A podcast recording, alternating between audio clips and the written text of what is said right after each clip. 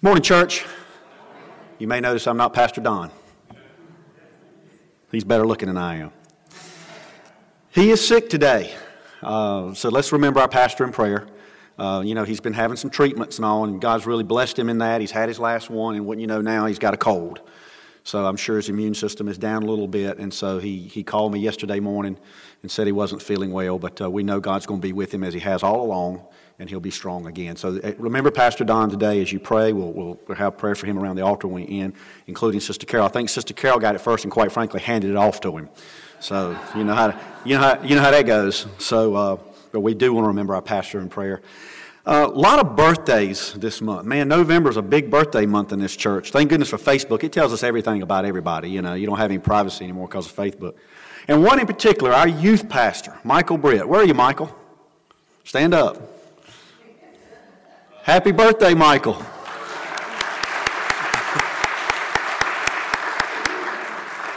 the last year of his 20s. I told him it's all downhill after 30. So we'll see. If you had a birthday in November, if anyone else had a birthday in November, stand up. Because I know there's a bunch of you. Don't be scared. Tony, you ain't to stand up. All right? Tony's 29 too, in case you didn't know. That's what he told me anyway. Happy birthday, everyone. God bless you. And Merry Christmas. Is it okay to say that this early? I mean, the decorations have been out in Lowe's since mid October. I think it's okay to say Merry Christmas. You know, Brother Dub Carricker, Pastor Dub Carricker, used to pastor Christian Assembly, said something at one of the DMIP meetings one time. I've never forgotten it. He said, One thing about Christmas, it forces our culture to deal with the person of Jesus Christ. And that's a true statement.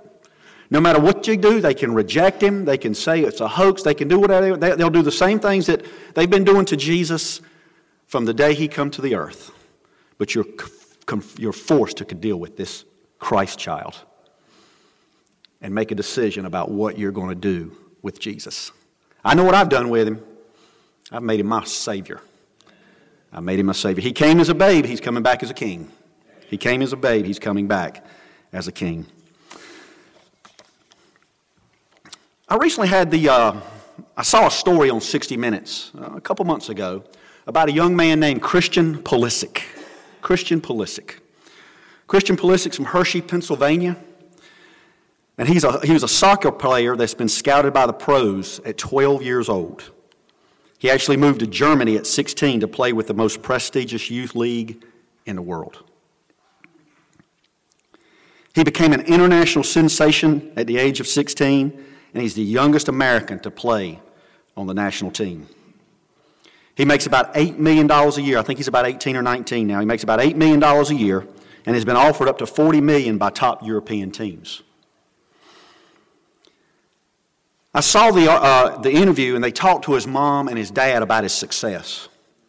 And if you know anything about youth athletics today, and you may have seen it before, too many parents try to live vicariously through their children. They drive them into youth camps from the time they can walk, and they, they want to, you know, they want them to be these great stars. And the downfall to that is many times by the time an athlete is reaching their prime, they hate the sport. And they, they asked these parents, they said, Was that you? Did you did, was it you in all the camps doing this, doing that? And they said, No, none of that. None of that. They said Christian had an internal drive. He would be out practicing on his own. He, they would find him out in the yard practicing. And then they went on to say that he was smaller than everybody else because he played in bigger he played with bigger kids because he was so good. And his mom said, you know, I even noticed that uh, the parents would be kind of laughing and joking and saying, "Oh, that's nice. Who brought their little brother to play?" But then as they watched him play with these big kids, they were like, "Wow, who is this? Who's this kid playing soccer?" because he could play so much better even than his older competitors. And his father said this He said, I knew that it was important that he maintain his confidence. He even had a sign made and put over the garage door so every time his son would go in and out of that garage, he would see that word that says confidence. His father said this He said, It was the one thing he could not lose. He said, because he's out there playing with those bigger boys, and if he ever lost his confidence as such a smaller player, he didn't know that he'd regain it. And I've seen that true for myself. I, I coached a little league in, at Orange uh, Recreational Department years ago for wrestling. And I helped coach in the high school in wrestling when Colin was there and then for a few years after he left. And I've seen what happens to an athlete when they lose their confidence. You see it. They lose a few matches that they shouldn't lose, then all of a sudden they start losing matches they really should win because they've lost their confidence. Many of you heard about momentum shift. Uh, um, athletic sportscasters will talk about there's been a momentum shift. And all of a sudden, you know, the, the team that's got the momentum is the one that's really doing well. That comes back to confidence. And I've watched what it does. And then what it's imperative as coaches then to move in and, and encourage this young athlete and say, you've, you've prepared yourself. You have this. You have our backing. You've trained hard. You can do this. You've got to build them up when they start to lose their confidence. I think the Apostle Paul knew the importance of confidence as well. In many of his writings to many of the churches, Rome, Galatia, Ephesians, Philippians, which is one that I'll deal with today out of the Church of Philippi, Paul talked often and over and over about being confident. Confidence. Paul was confident in several things, but the main thing Paul was confident in, he was confident in his God, in Christ Jesus. He was confident in his destination, and he was confident in the, in the saints. And this is especially true as he spoke throughout the book of Philippians. Paul wrote the book of Philippians to the church at Philippi. It was his first Roman imprisonment. He was in prison, he was waiting trial, and he wrote this book primarily to thank the Philippians for a financial gift that they had given. They had supported him. They were a very mission minded church, and they had supported him in his ministry along the way, and they had raised a, a fairly large gift. And Paul wrote the, church, the book of Philippians to thank them for that gift. But all throughout the book of Philippians, the primary theme of the book of Philippians is one of joy and rejoicing. But all throughout that book, Paul talks about, I am confident, I am confident, I am confident. And he wasn't confident in himself, he was confident in his God. Look at your um, outline for the introduction. It says the concept of confidence Particularly, and, and if you're here and you don't have an outline, raise your hand and I'll have Brother Steve get you one if you don't have an outline.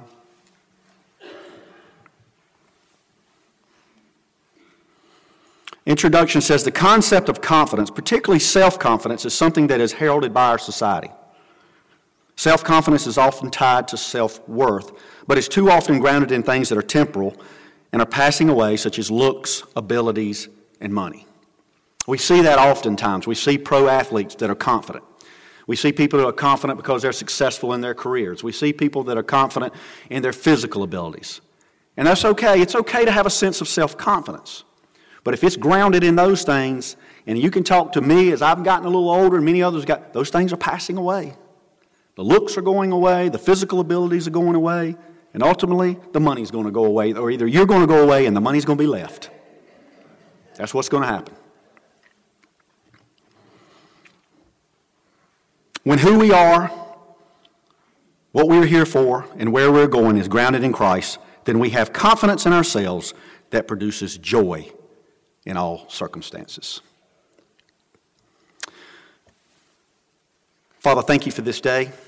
Lord, I thank you for your holy word, God, that gives us direction in all parts of our lives. It speaks to every area of life.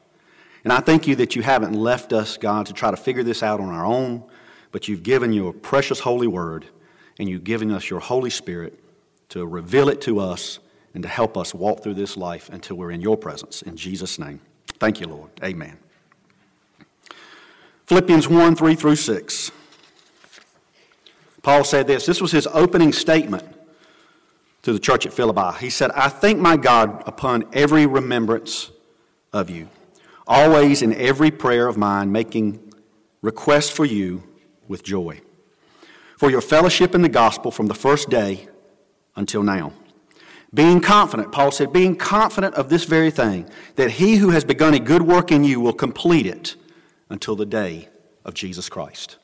If you're sitting here today, you've accepted Christ as your Savior, and you have not, you feel the pull of the Spirit in your heart at any point in this service, come, receive Him as your Savior. Let Him begin a good work in you. Once He begins the work in you, He's going to complete it. He's a faithful God. He's going to carry you to different places. He's going to bring you through different things. He's going to mold you in ways differently than He's going to mold me. But He's got to work in you, and He's going to complete that work until His day, until you're glorified in His presence. He will continue to work on you. And that's what Paul wanted them to know. He said, I'm confident of that. I'm confident of that very thing. So, what was Paul's confidence grounded in? It was grounded in three things. It was grounded in his confidence in God. As I mentioned earlier, there's a danger when confidence is only in ourselves. Look at Proverbs 14 and 16, what happens when our confidence becomes grounded in ourselves. Solomon wrote the book of Proverbs, it's a book of wisdom. And he said this He said, A wise man fears and departs evil, but a fool rages and is self confident. Turn the news on every day, you'll see fools raging and they're self confident. They're confident in themselves, they're confident in their abilities, they're confident in their government, they're confident in what they believe, but it's not grounded in truth. Uh, many times it's grounded in evil. And Paul says, a wise man departs from that stuff, and a fool rages in his self confidence. Where does it ultimately end up?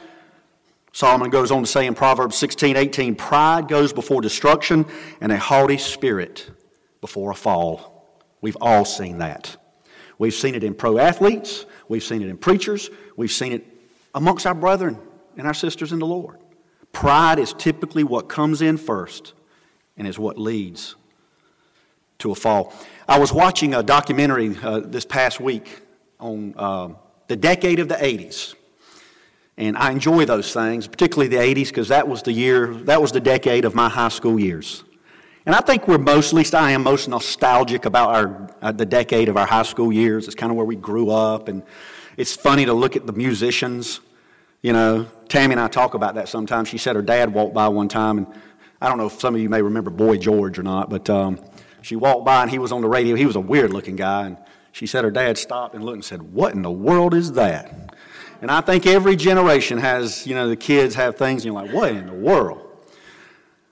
But I enjoy watching those things about what was happening in the generation where I kind of grew up. But this particular one, it started out, and it said that the, the decade of the 80s was the decade of the, when the economic boom started. And it talked about Wall Street and how young people were graduating from college, going to work on Wall Street, and at 22, 23 years old, they were becoming millionaires. I mean, millions of dollars. And a guy said this that they were talking to. He said, What happened? We got a God complex. We got a God complex. We have money, we have power, we have all these things, we got a high speed job. They become like gods to themselves. And the documentary went on to say, guess what followed that? Cocaine use. And everything that came with that the addictions, promiscuity. Then the next part of that particular documentary was that the, that was the year that AIDS come out and all those things that go with it. And that's what happens when we as human beings become prideful. We don't need God. We've got money. We've got this. We've got that. And we can do it on our own. We get the God complex. And that's what he said they had the God complex. I meant to write this down. Uh, I meant to put this in your um, outline. If you have a pen and you want to write this, you can. This just came to me as I was preparing this. Confidence in self produces pride. If your confidence is in yourself, it's going to produce pride. Look at me. Look at what I can do. Look how much money I have. Look how strong I am. Look how good of an athlete I am. Look how good of this I am or that I am. And the list goes on and on. If you have confidence in yourself, it's going to produce pride. And if you're not careful, that pride is going to go before destruction and it's going to end in a fall. But confidence in God produces humility. Confident in God produces humility. A truly humble man is hard to find, yet God delights in honor. God delights to honor such selfless people. Booker T. Washington, the, the renowned black educator, was an outstanding example of this truth. Shortly after he took over the presidency of the Tuskegee Institute in Alabama, he was walking in an exclusive section of town when he was stopped by a wealthy white woman. Not knowing the famous Mr. Washington by sight, she asked if he would like to earn a few dollars by chopping wood for her.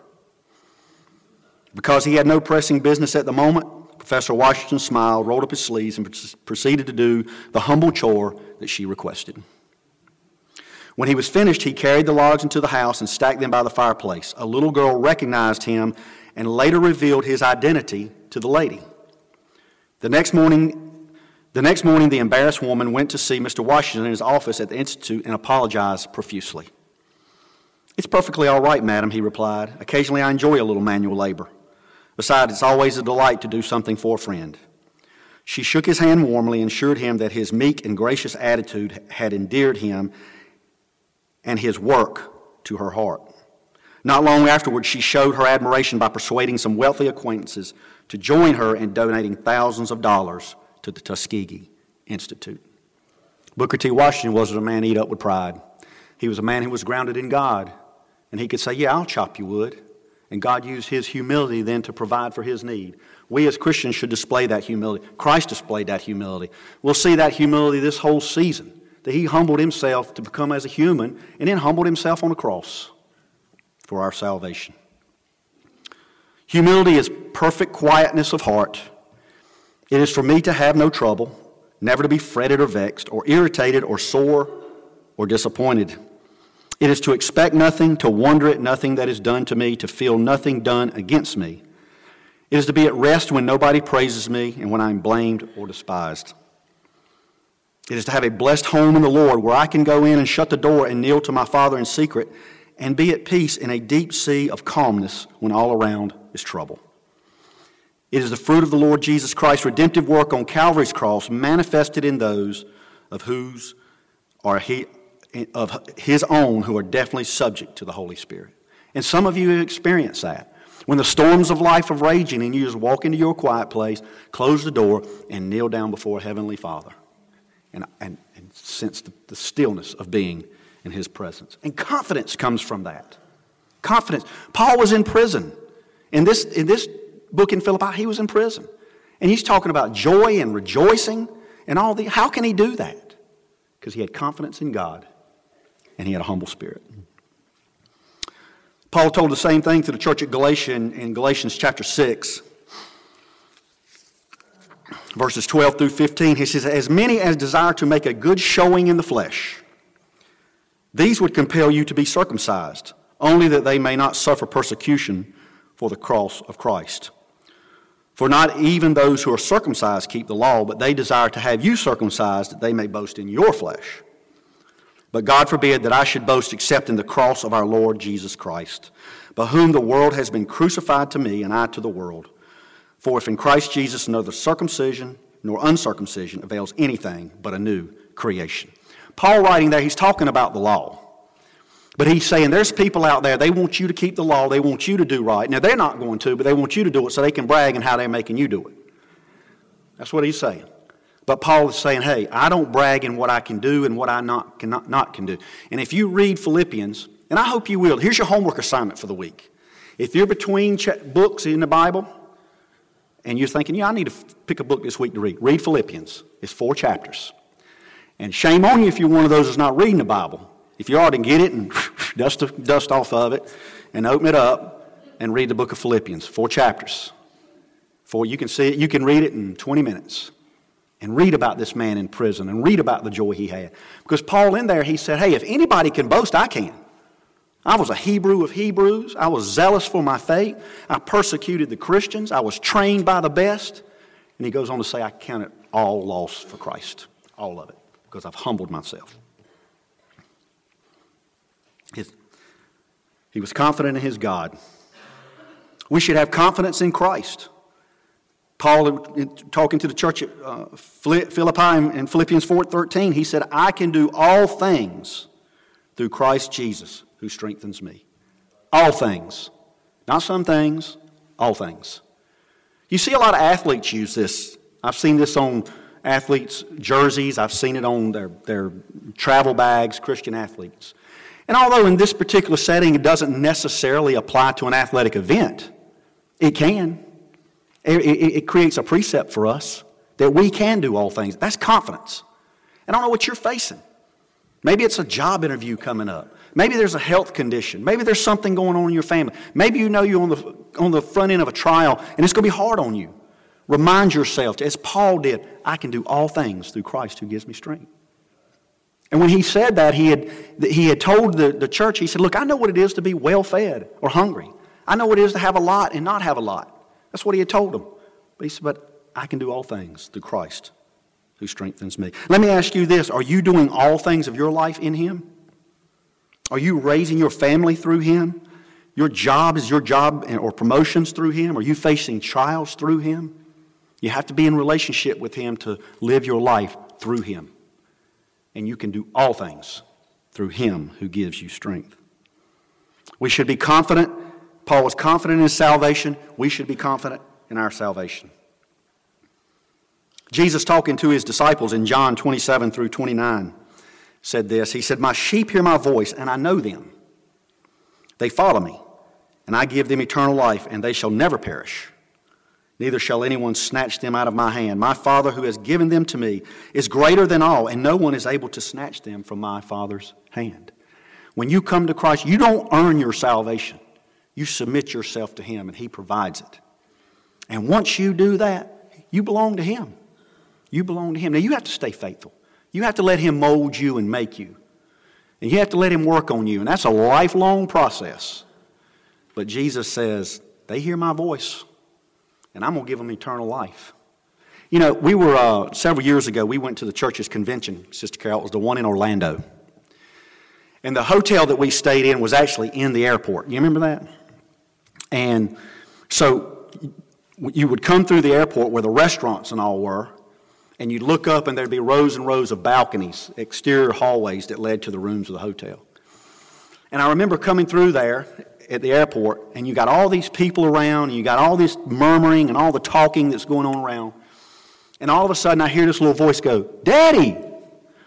And I stopped, and I said, That's Colin. Of all those voices, of all those sounds, of everything I heard, I heard my son's voice, and it stopped.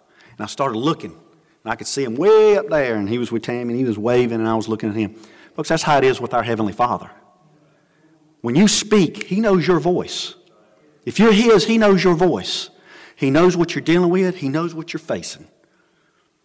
And if you belong to Him, He knows, and He's not left you. And He will see you through whatever it is. He saw Paul through imprisonments, shipwrecks, beatings, because he was confident in his God. Philippians 1 6, which is part of the opening scripture. Paul says, being confident of this very thing, that he who has begun a good work in you, he will complete it until the day of Jesus Christ.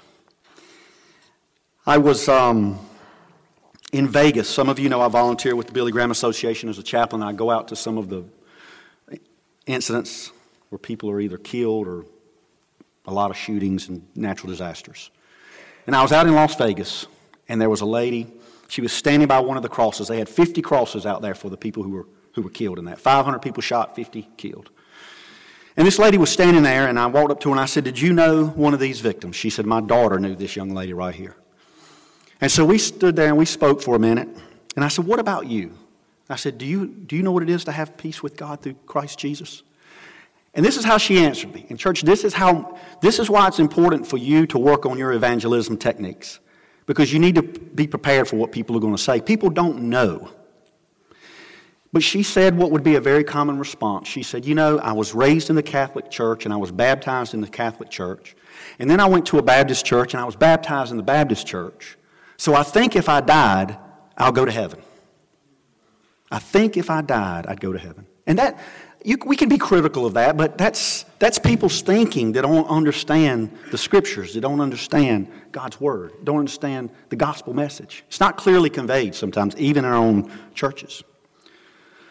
But you know, I was able to say to her, and if you haven't read 1 John, I, you read 1 John. I've read 1 John and studied 1 John because I need 1 John. I need to be reminded of who I am in the Lord. I don't, I don't mind telling you that. There's many times I question, I'm like, God, do you even still love me? Am I even still saved? I, I get there some. And it's some of background and other things. But if the devil, if he can do, if he can make you doubt your salvation, that you're not even saved, he will make you ineffective for him for the rest of your life. But I told her this. I said in 1 John 5, it says this These things are written that ye may know that you have eternal life.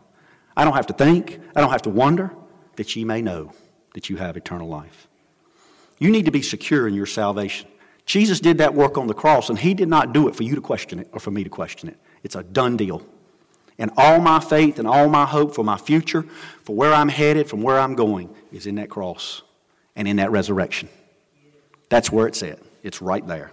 And Paul was confident in that. Paul was confident in his God. He was also confident in his destination. When you know where you're going, when you know where you're going to end up, it gives you a whole lot of confidence in what you're doing. How could a man be beaten and do go through all the things? He knew where he was headed. In a lot of ways, and if you read through the book of Philippians, Paul was ready to go. He said, You know what? For me to live is Christ, but to die is gain. If I stay here with you, that's okay, but I'm ready to go. He was ready to go where the Lord is. He was ready. Life is hard sometimes, isn't it, church? And as you get a little bit older, and as I get a little bit older, I know when you're young, when, you, when you're real young, I'm, I can not help but look over here, at this couple right here, you're young. I don't embarrass her. You know, you think, man, I got a lot of living to do.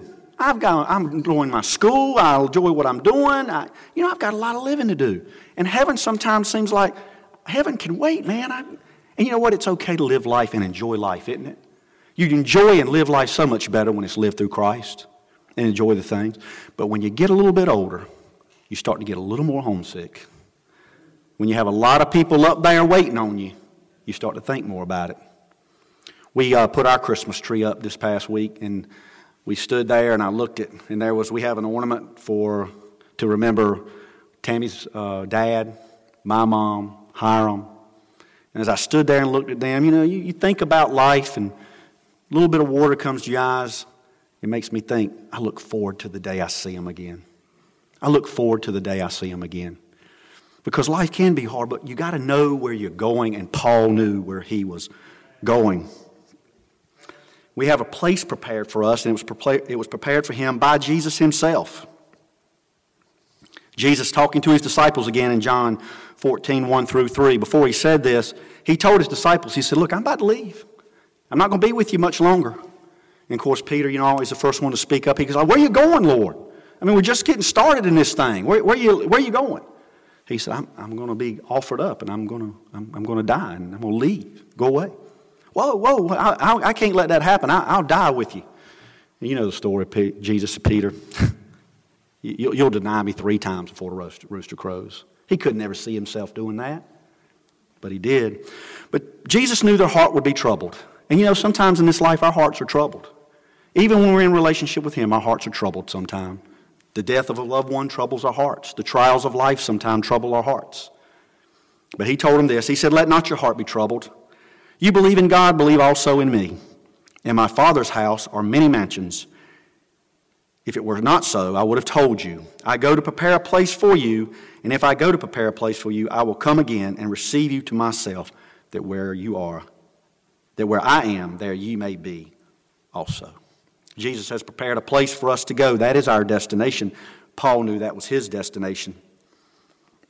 And writing to the church at Corinth in 2 Corinthians, verse 5, Paul realized that there is a, a, a heavenly home waiting on us, and it's been guaranteed. My reservation is made. Look at 2 Corinthians 5 and 1. Paul said, Now he has. Oh, oh, Tammy. That's the one verse I didn't have written down. She's going to get in trouble when I get home. there it is. It says, For we know that if our earthly house, this tent, is destroyed, we have a building from God, a house not made with hands, eternal in the heavens. If this old tent right here gets destroyed, I have another home. It's a home in heaven. It's a home made by God. That's where it's made. And, and you know what? And my reservation is, is sealed. It's there. How many of you have ever gone to a hotel and walk in with your reservation, they didn't have it? You know, that, that is so irritating.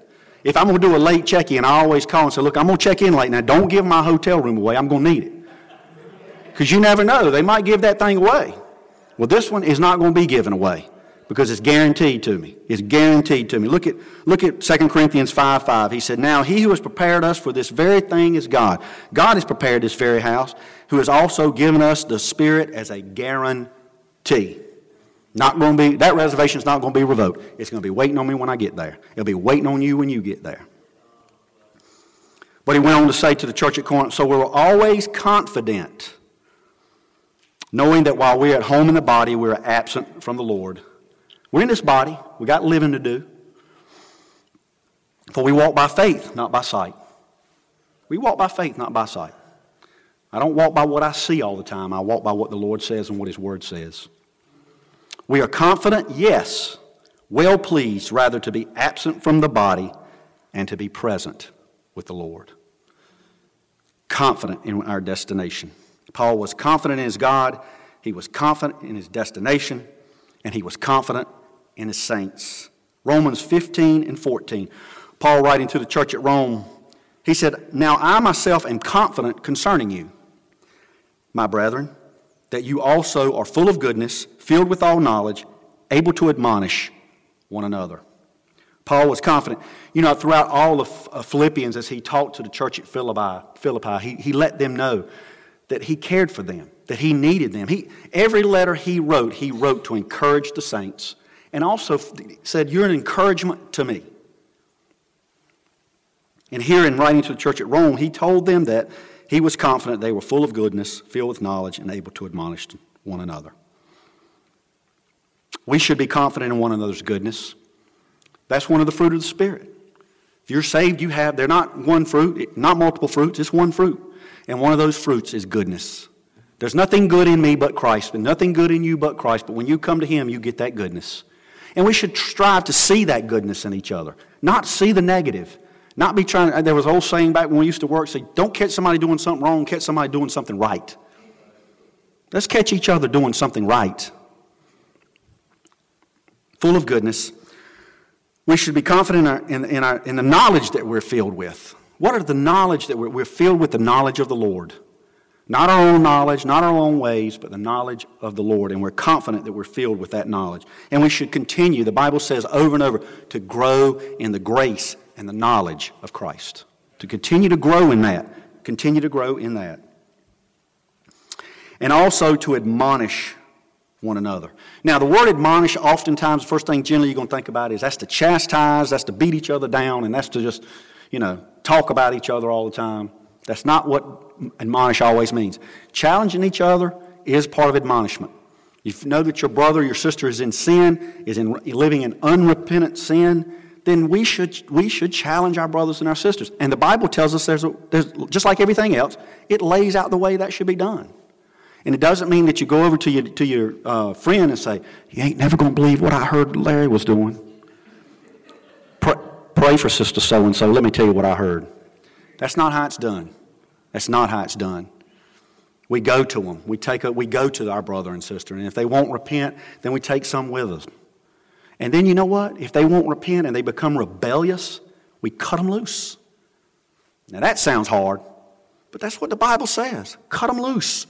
Because it'd be better that their body be destroyed, and maybe when they get so deep in their sin, that's what happened to the prodigal. He got so immersed in his sin, and life got so bad, he said, I need to go back to the Father's house. And, and sometimes that's what it takes. That's what it takes. And when you come back, or if they repent, then what do we do? We restore them. We walk along beside them, and we build them back up. That's what admonishment. Jack Hayford said admonishment is exhorting, encouraging. That can also mean what I just talked about, but it's also encouraging each other in the Lord and instructing. We should instruct each other. Jack Hayford, I have this on your paper. Jack Hayford said Christians are often the best counselors for one another. It never ceases to amaze me the people who will go get counseling from someone who's a believer and they'll get counseling. And I'm not opposed to secular counselors. Okay, but I'm talking about if it's professional counseling, that may be one thing. I, I, if I need counseling, I hope to be able to find a professional Christian counselor. They're harder to find, but I hope I could. But as I'm making decisions, and even today I have accountability partners, if I've got something I'm thinking about, I'm having a struggle with something, why in the world am I going to go talk to somebody who don't know anything about God, His plans, His Word, how it applies to my life? I'm going to go seek out someone that I trust in those areas whether it's finances, whether it's making a big decision in life. Jack Hayford said Christians are often the best counselors for one another, especially when they understand the will of God as taught in the Scripture and are able to apply Scripture rightly to life. Folks, the Scripture is everything we need for godly living. And if you'll take that and apply it to your life, apply it to your circumstances, you got to know it, you got to read it, you got to study it.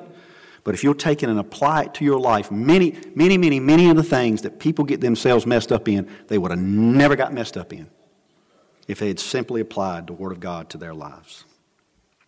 And lastly, we should be encouragers of each other in the faith and in joy.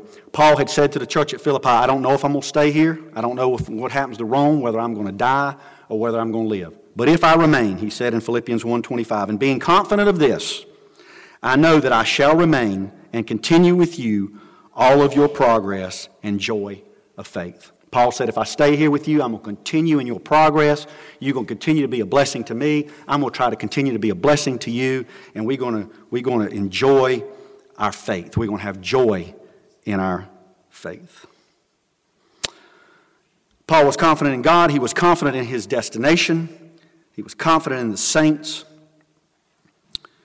And that's what, why Paul could sit in a prison over and over and talk of joy and peace because he knew the God that he served. He knew if they took his head, and they did, by the way, Paul got martyred for his faith. He said, Hey, I'm about to be poured out like a drink offering. They're coming to get me. But I have finished the, I have finished the race. I have kept the faith. And there now lays up for me a crown of righteousness. He knew that. And it gave him confidence. And he was confident in his brothers and sisters in the Lord, that we too would keep the faith. So let's look at the benefits. I'm going to ask Brother Matt and the team if they'll come forward.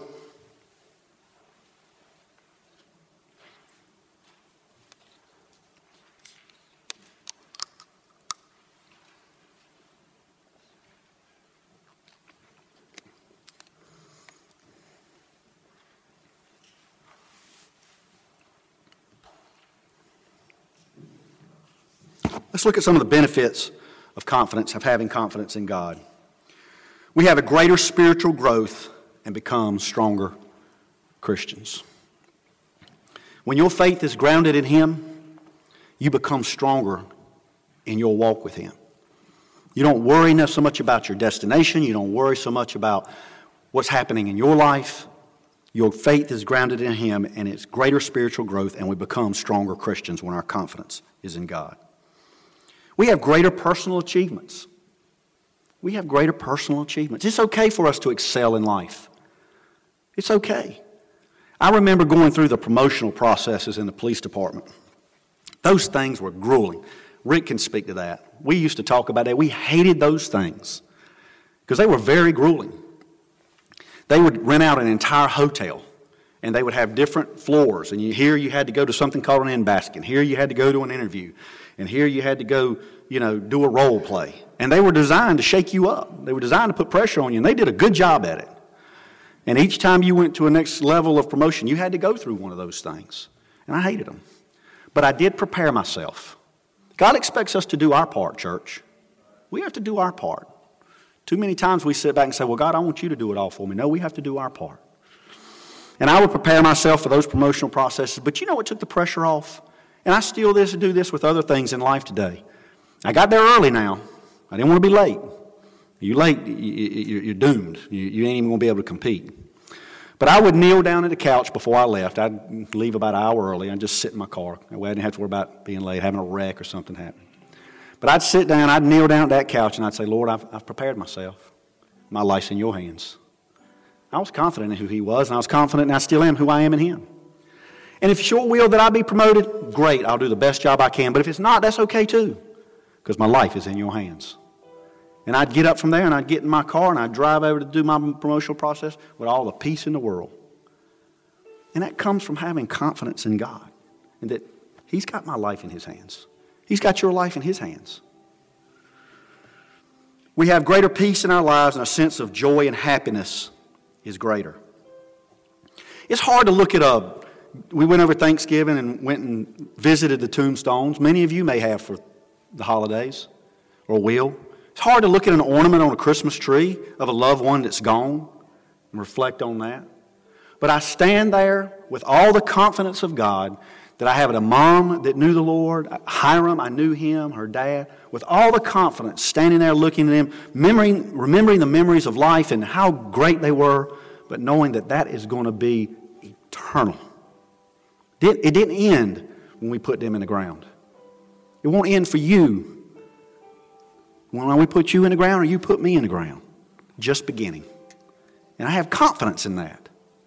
And it gives a sense of joy and greater happiness than you'll get anywhere.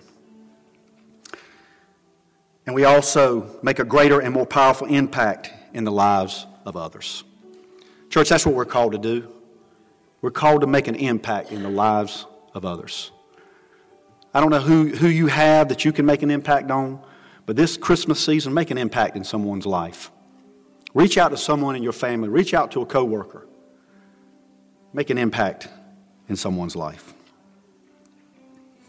Some of you here today, you are you might be struggling with this. You might say, Larry, you just don't know what I'm going through. And my confidence is shaking a little bit. I'm struggling. Life's being hard right now. And I, I know who God is. I'm confident in Him, but I'm just having a hard time with life right now. We're going to open the altar in a minute. You can come. But the most important thing that you got to have to have this confidence in God is you've got to have this relationship with Him.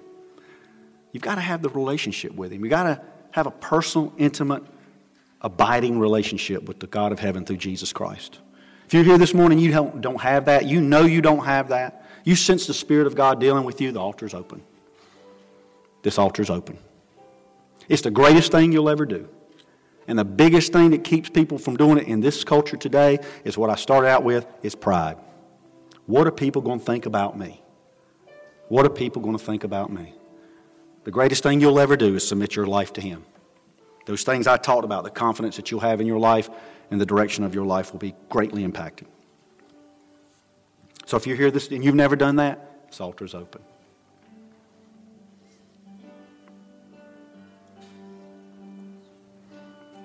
Would you stand? He said, if you're here this morning and you, you, you said, I've got a struggle. I know who God is. I know my life is in His hands, but I just want to do, I want some brothers and sisters to come around and pray for me. Come to the altar. Come to the altar. If you were visiting with us last week, we end our service with an altar call. I thank God for that. When, before Tammy and I ended up at Bethel, we visited a lot of churches. The altar call was a deal breaker for me. See, everything we do, from the worship to the message, builds up to this moment right here. The gospel is something that demands a response. It demands, Jesus demands we respond to him. That, that's what I said about Christmas. They're confronted with him. It demands that we respond to him. And we're either going to reject him or we're going to accept him. And that has eternal consequences. But once we do accept him and come into his right relationship with us, then he cares for us. And we care for one another. I'm going to ask all that will, let's come to the altar.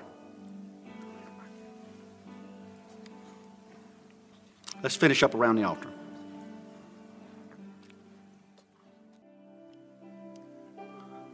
If you're here this morning, you have a need, a physical need, a spiritual need, you're in a, you're in a battle of your life. And you want just some of the brothers and sisters to come around you and pray for you. See, we believe this works. We don't, we don't do this just as a matter of a show. We do it because we believe that God intervenes in, the, in our lives today. If you're here this morning, you raise your hand and say, I'd like for someone to pray with me.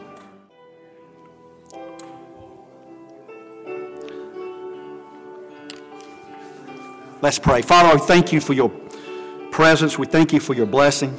God, we thank you that we can be confident in who you are. God, you've never failed. God, you've been faithful through the years, from the Old Testament to the New Testament. God, and you'll be faithful through eternity. God, we mentioned this morning that we are your children and you are our God. And I thank you for that. I thank you for the promises and the hope that I have in you. God, I thank you when the storms of life rage, you still can calm the seas. And God, when they don't, when the storms of life still rage, I can slip into a closet. I can close the door. God, and the storms are left outside and there's peace in your presence. God, you guard our hearts and our minds in you. God, sometimes our understanding of what's happening stops but you're gracious, God, to see us through. Lord, I lift each person who's raised their hand to you today, and I ask, God, that you would move in their lives. God, I pray if your spirit has moved on someone for salvation in this service, God, you would draw them to you. God, you do the drawing. Your spirit does the drawing. I don't do the drawing. Salvation is yours, it's not mine. And it's accomplished times in times, God, when I don't see it. But Lord, we ask that you would move in salvation. We ask that you would move in healing. God, we ask you to move in the storms of life that are here. God, as we move into a holiday season, we know that's a time of loneliness for many people. God, when there's so much festivities going on, many times people are lonely. God, we ask, Lord God, that you would be, God, the comforter. We ask people would reach out, God. They won't suffer alone. We should never suffer alone when you're in your family. God, we have to be willing to set our pride down and say, I need help.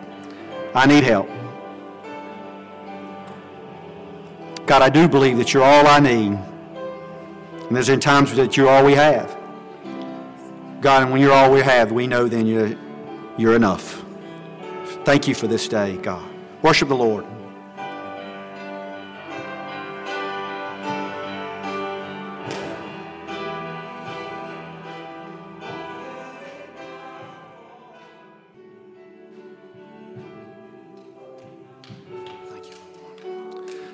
Paul knew Jesus was all he needed. He sat in a prison by himself, knew he was going to die, but he knew where he was headed. He knew his God. He knew where he was headed. And he knew the joy and the fellowship he had in the saints of God. We still have those promises today. He's all you need in your darkest hour. And some of you have experienced that. He's all you need in your darkest hour. God bless you. If you didn't get what you needed here, you need to linger around, still want someone to pray, you will still pray. Brother Dan? Absolutely. Thank you for reminding me of that, Dan. Thank you. Let me get, um, Brother Morris, will you get some oil? Will you get some anointing oil?